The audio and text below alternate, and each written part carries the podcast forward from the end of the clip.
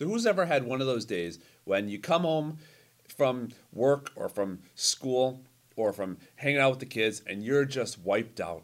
And you're like, all right, dinner is going to be whatever I can nuke in the microwave. Or you get busy on errands and it's like, well, I guess it's going to be Mickey D's for lunch. Maybe you've had uh, to go back a few months for that one, thinking about you know how often we get out and everything like that. But I admit that's been most of December and most of Holy Weeks for me, as those are seasons that just get so crazy busy. It's like, all right, all I need is calories, calories, calories, just to make it through the day. We get sometimes we get busy, and it's like eating right is the first thing to go right out the window. Eh, you ever wish that more things in life came with the nuke option? I don't mean like blow everything up to smithereens, um, though life does have some of those things on occasion. But it's just like, all right, insert the raw materials, hit a few buttons, and then 90 seconds later, there's your finished product. It's kind of like the T- T-Mobile commercial that's going on around lately. I want it all, and I want it now. Good old-fashioned Western uh, mentality. Yeah, I get it. In a month when hopefully goals and resolutions still have a little bit of sway in our patterns and our habits, there's sometimes when growth can feel like a grind. Malcolm Gladwell has famously said that it takes 10,000 hours to become an expert at anything, whether it's cooking or or a, a, subject or rock climbing or basketball, whatever it might be. There are often times when we wish we could make that 10,000 milliseconds instead of 10,000 hours just instantly become the expert at whatever it is that we're trying to learn or accomplish or get to. But wherever we start, growing in our faith isn't immune to this whole fast food mentality. It's like we can often think of it like like a drive up at McDonald's. Um, you know what? I'll take a number two, supersize my hope, and hold the trials, please. You pay your five dollars at the first window, and away you go. And here's the thing about fast food. You may get it in about eight seconds, but the fact is, you're probably going to pay for it for the next eight hours, right? Take the alternative now. Now that we're done with Mickey D's for a little bit, the alternative of a slow cooker. At least here at Woodlane, this is the time of the year that we're starting often to plot out what our chili cook off recipes are going to be. Now, I'm guessing, I'll tell you this in the 11 or so years that I've been here, not one person who has, has ever come to the chili cook off, which is our big cooking competition in February, nobody's ever come with a, a pot that says stick it in the microwave and serve, up, and serve as their entry. You know, we vote in this cook off with, we have jars out in front of each of the entries, and people put money in, and the entry that gets the most money wins. Um, you'll hear a lot of the kids will put in coins or quarters or whatnot.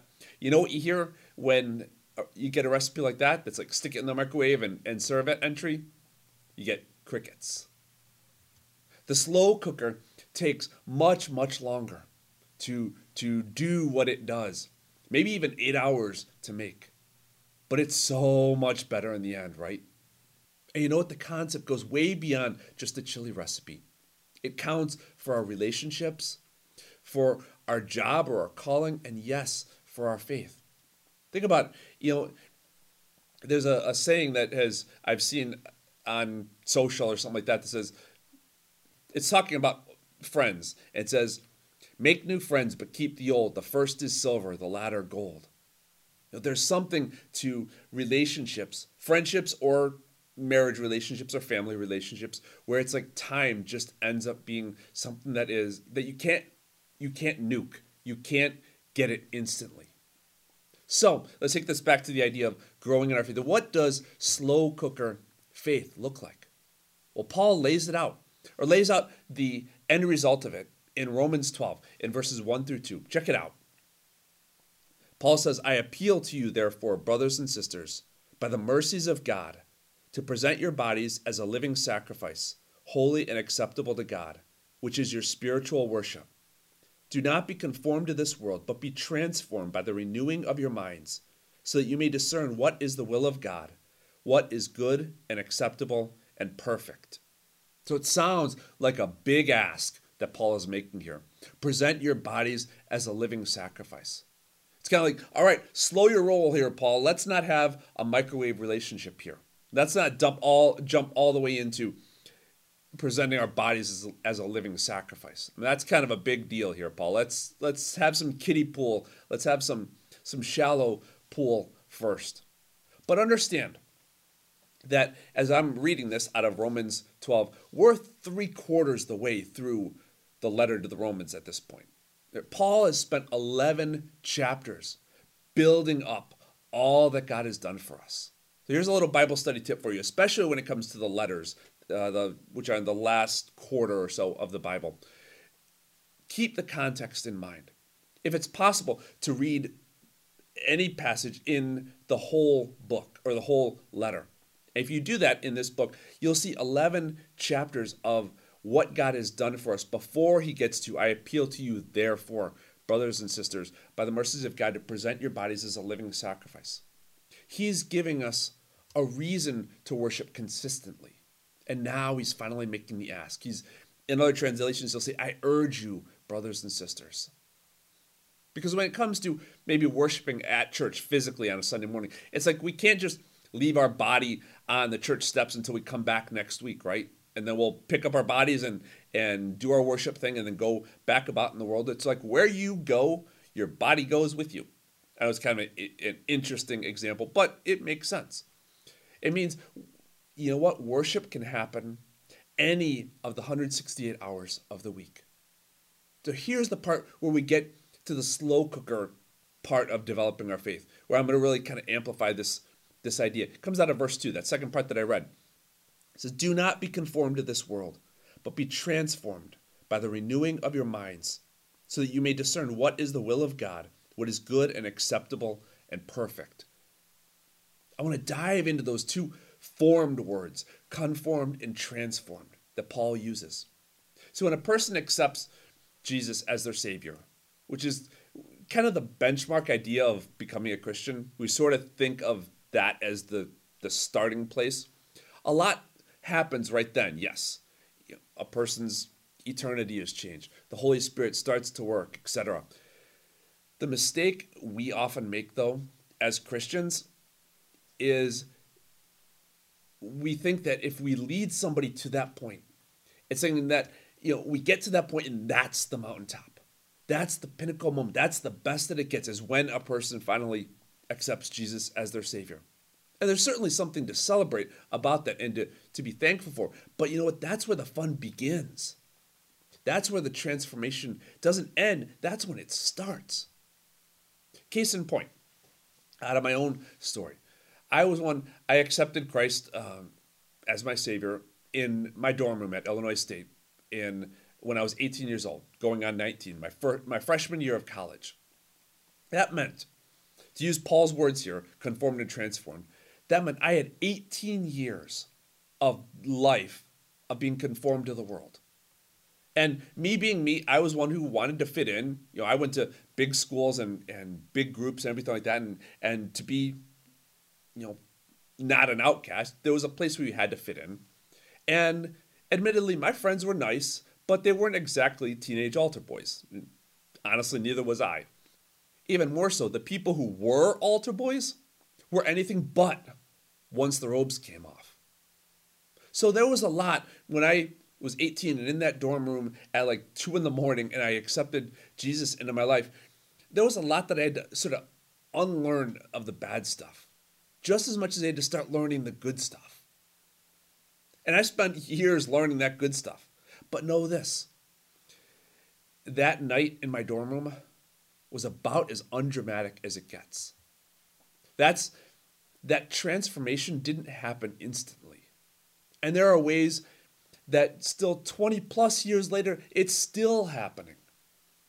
And so I say this to encourage you that we can hear Paul's build up 11 chapters of God's done this for you and this for you and this for me. And it's like we can hear this mountaintop plea, this climax that he's finally gotten to in Romans 12. And we can hear, I urge you to offer yourselves to be transformed and then we hit the first roadblock. And, you know, laying in bed like I was that night in my dorm room.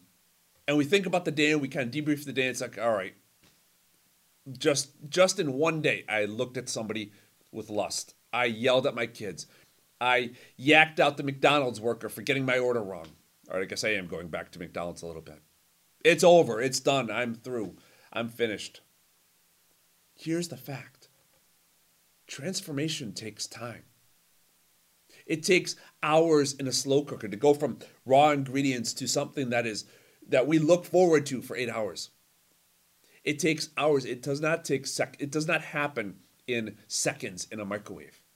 It takes repetitions. It takes reps, many of which will be failures.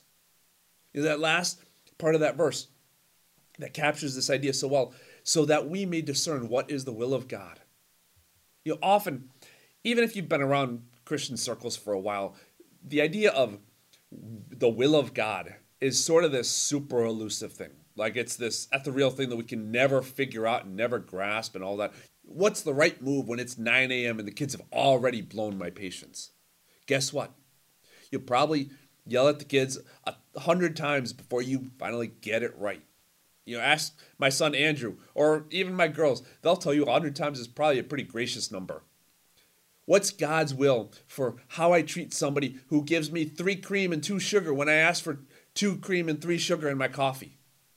I know it, it sounds trivial, but again, it's reps, it's repetitions. It's what Gladwell said 10,000 hours of practice and work before you become an expert at it, before you finally start to get it.